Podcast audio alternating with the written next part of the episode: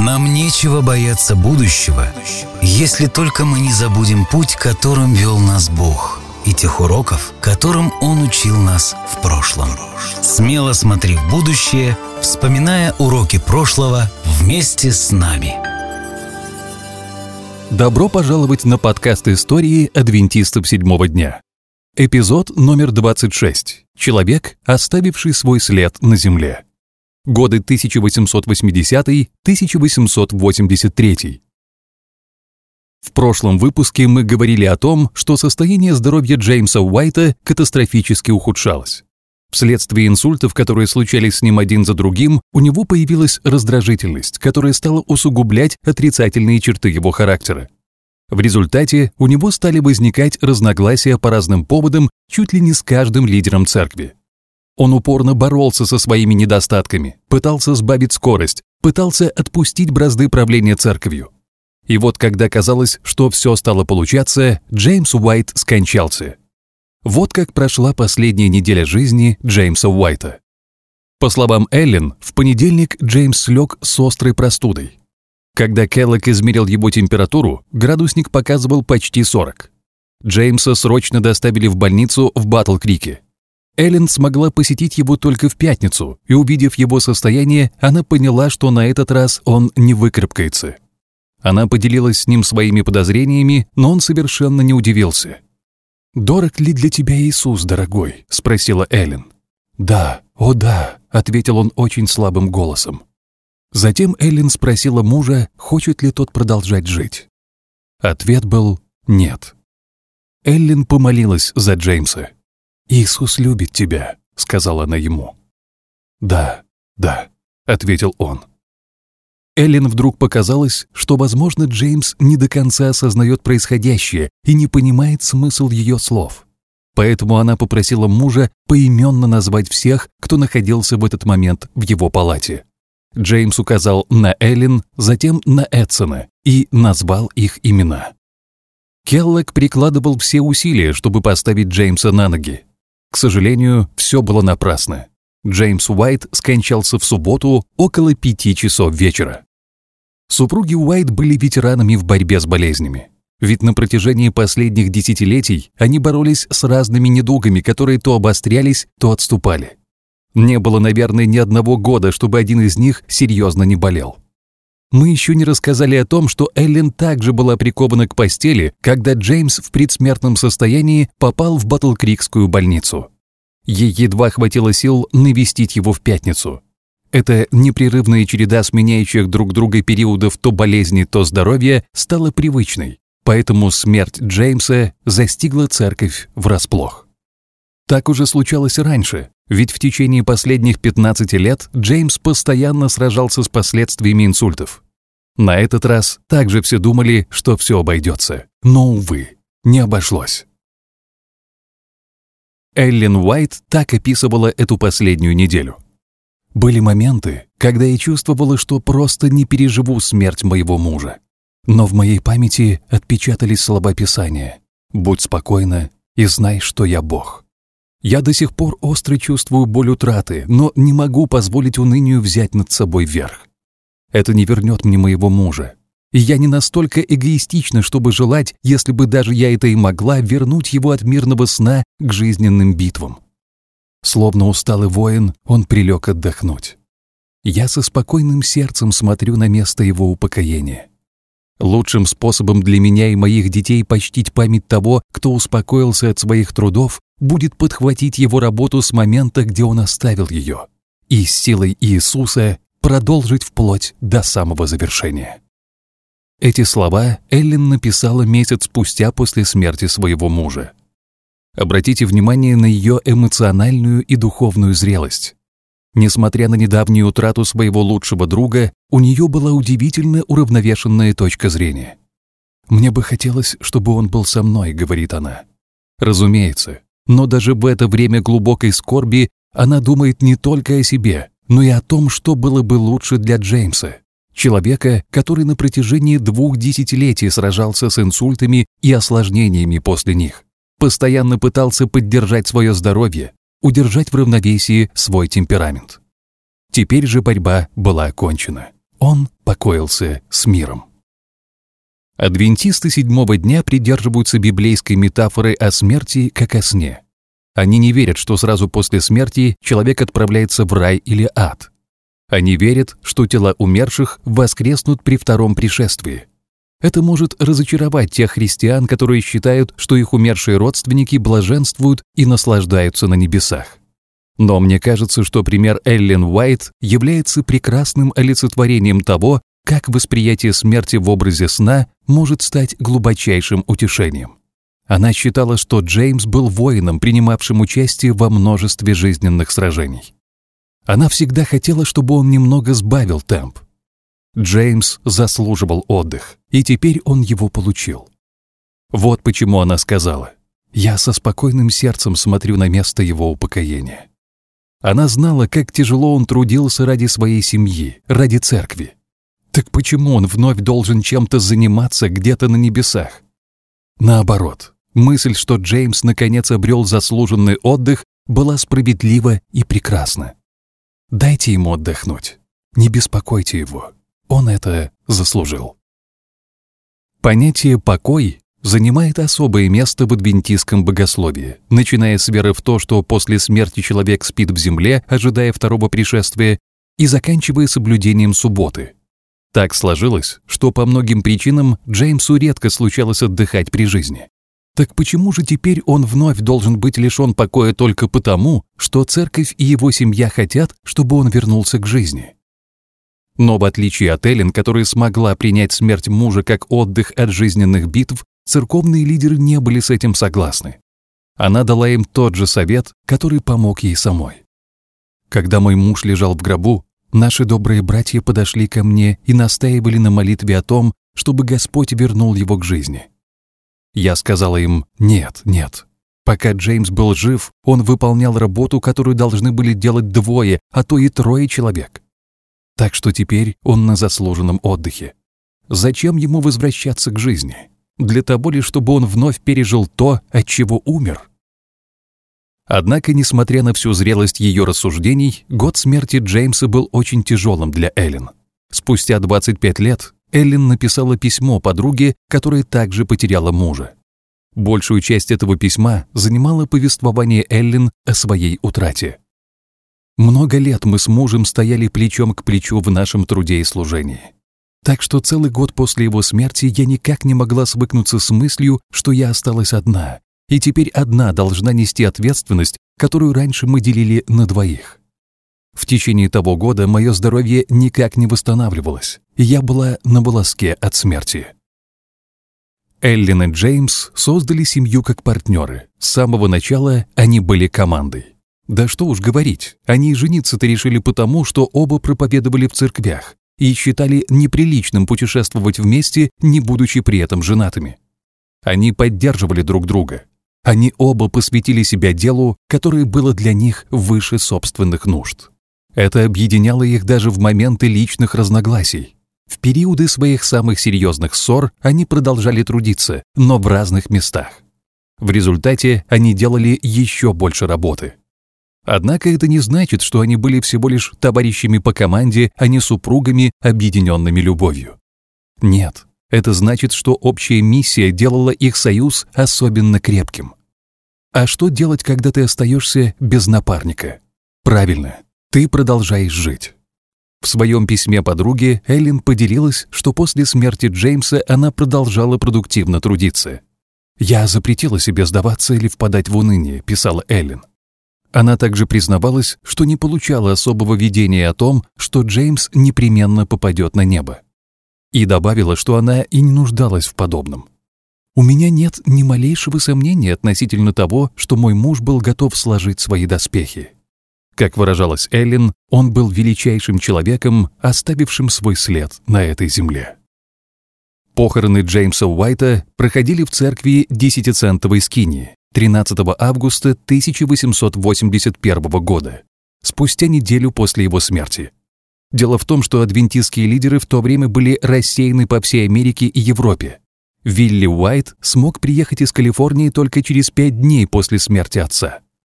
Кроме того, у Джеймса было два брата. методистский пресвитер и баптистский пастор, которых тоже следовало оповестить. Брат-методист прибыл за день до похорон. Он застал Эллен все еще больную в постели и, пробормотав что-то о том, как слабо она выглядела, добавил «Завтра тебе предстоит суровое испытание во время похоронной службы. Да поможет тебе Господь, дорогая сестра, пережить это. Да поможет тебе Господь». На что Эллен твердо ответила «Вы не знаете меня. Чем тяжелее испытание, тем больше у меня мужества. Я служу Богу, полагаясь не на чувства, но на разум. Я христианка. Чрезмерное горе огорчает Бога. Я беру предназначенный мне крест и преданно следую за Господом. Я не буду жаловаться или роптать на Его провидение. Иисус мой Спаситель. Он жив. Он никогда не покинет и не оставит меня. Очевидно, что никакие трудности и скорби не могли сломить дух этой сильной женщины. На похороны Джеймса пришло две с половиной тысячи человек. Урия Смит произнес проповедь, где рассказал о роли Джеймса Уайта в становлении того, что теперь называется церковью адвентистов седьмого дня. Смит напомнил, что Джеймс оставался непоколебимым при любом натиске.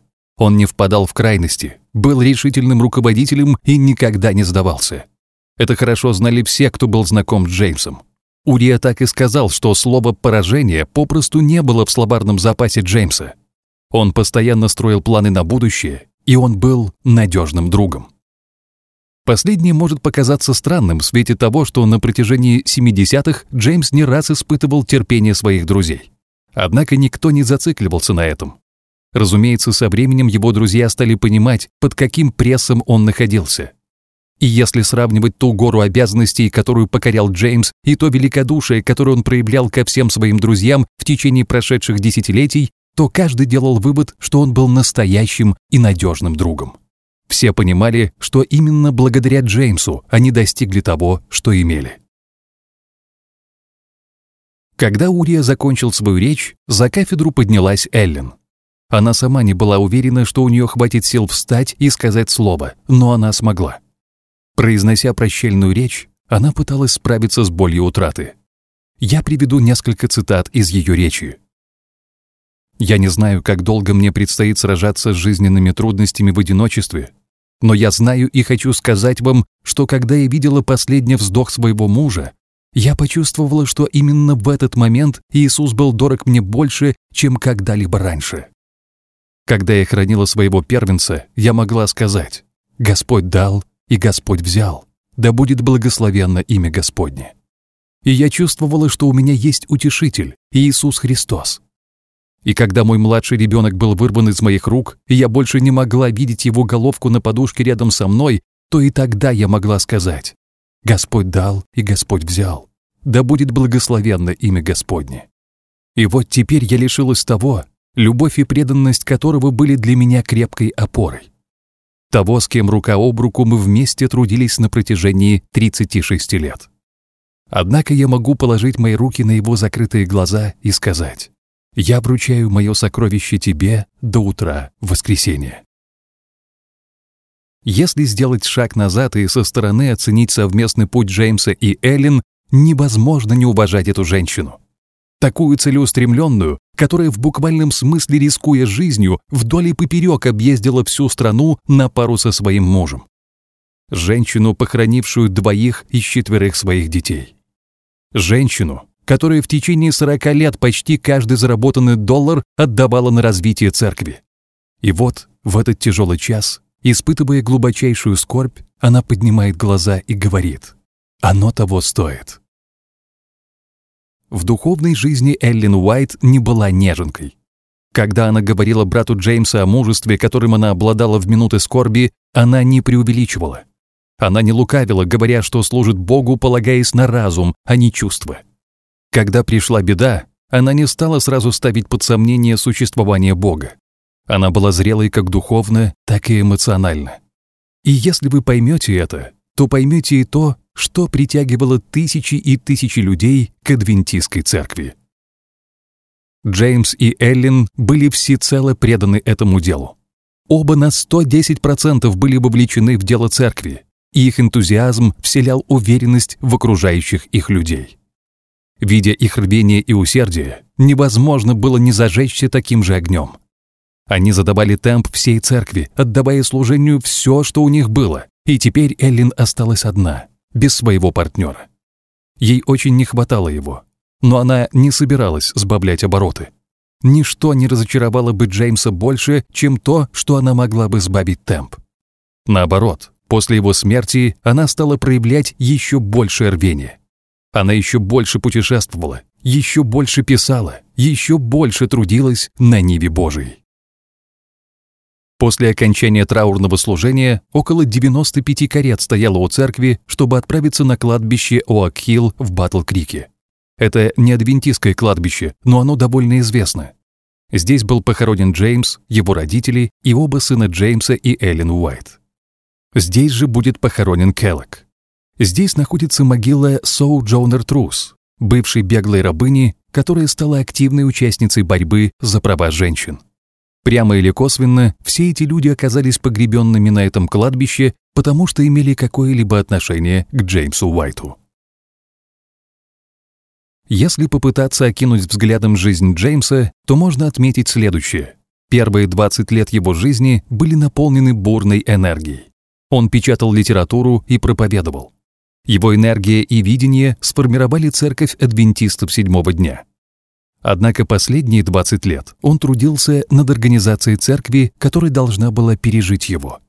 И это говорит в пользу его видения. Однако, как мы уже знаем, Джеймс отнюдь не был одним из тех современных лидеров, которые строят бизнес, а затем отходят от управления, предоставляя ему развиваться дальше самостоятельно.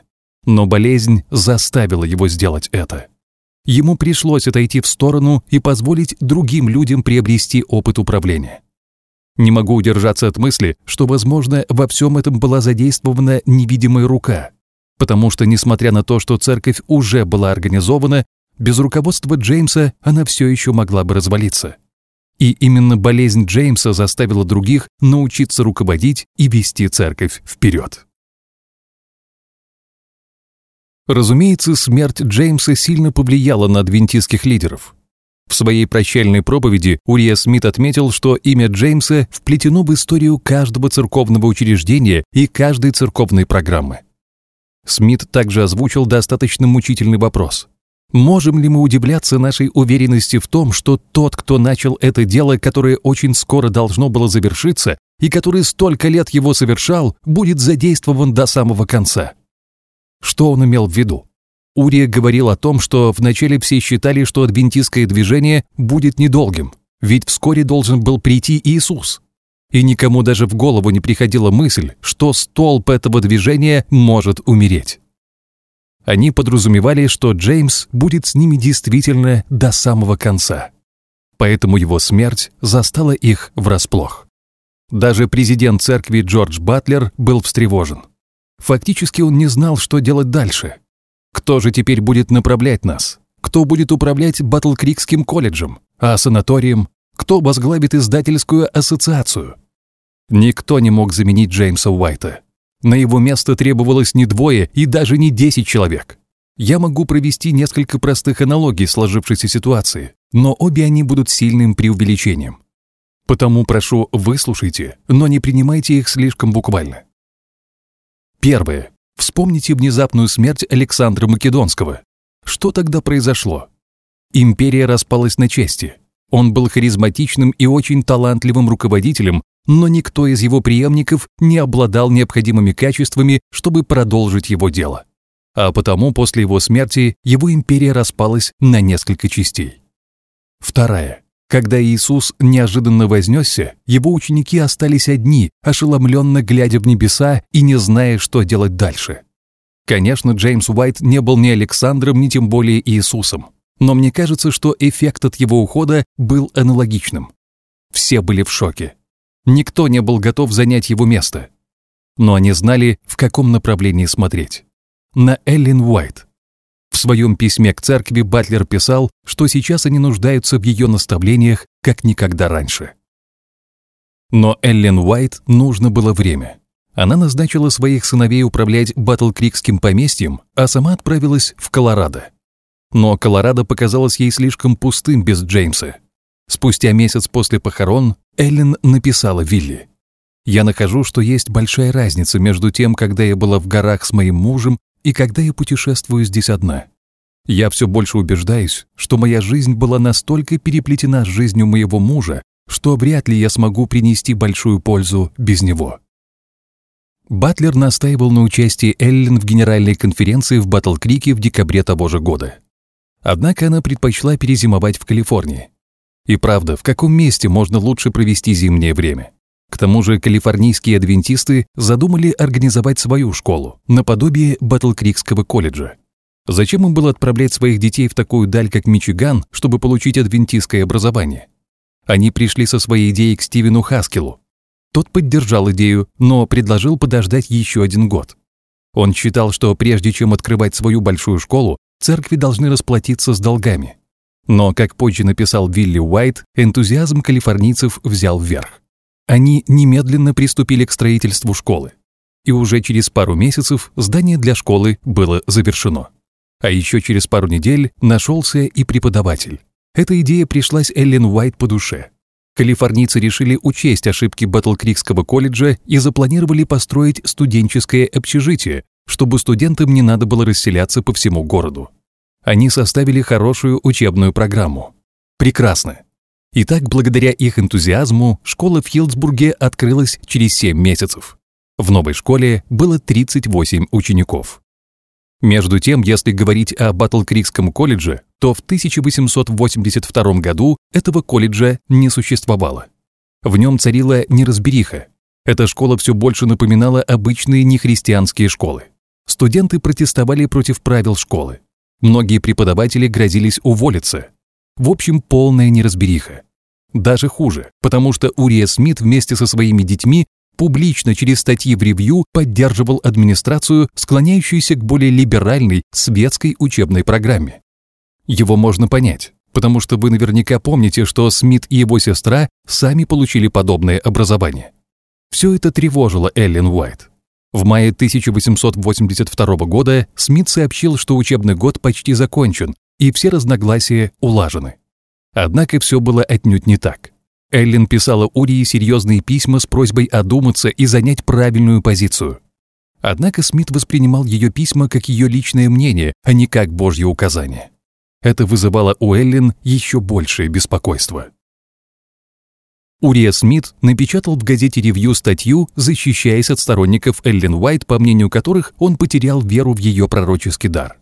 Смит не скрывал, что он уже и раньше имел большие сомнения насчет этого. «Да», — писал Смит, — «я был очень близок к тому, чтобы потерять веру в ее дар, но не сделал этого». И далее он продолжил. Правда и то, что однажды я был очень близок к тому, что меня чуть не сбила машина и не превратила в желе на дороге. Но этого тоже не произошло, и я жив по сей день. Надеюсь, вы поняли, что хотел сказать Урия с присущим ему чувством юмора.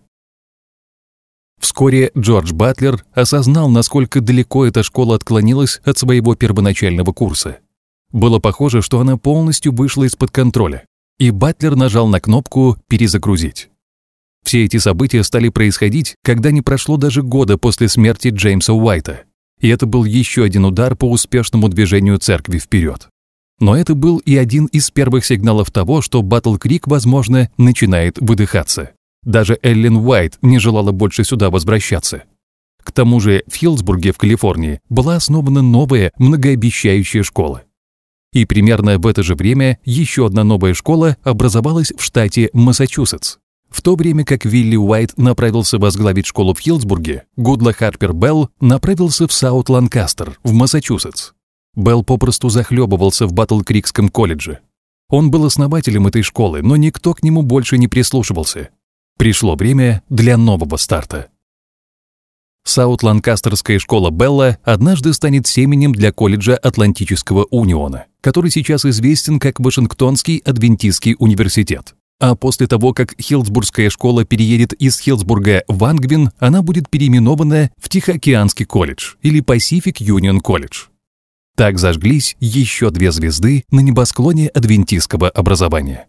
Однако церковь не была готова проститься с колледжем в Батл-Крике, в период с 1882 по 1883 годы, когда руководство решало, что делать дальше, школа была закрыта. и было принято решение назначить руководителем школы Уолкота Хакли Литлджона, который в то время был пастором Батлкрикской церкви. И да, речь идет именно о том самом человеке с нелепым именем, о котором мы говорили пару выпусков назад. Именно он предлагал ввести ограничения на власть Джеймса Уайта. У него были свои шероховатости, но он был хорошим человеком. Тогда и не смог удержаться от улыбки над его фамилией. Литл Джон по-русски означает «маленький Джон». Однако реформы, которые он провел в колледже, оказались очень глобальными. Мы можем быть спокойны. С Батл-Крикским колледжем все будет в порядке.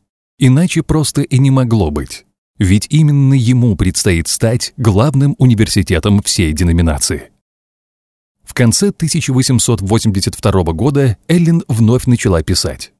Она задумала особенную книгу. Книгу, которая охватила бы историю церкви со времен апостолов и вплоть до самого конца. Книгу, которая однажды будет известна под названием «Великая борьба».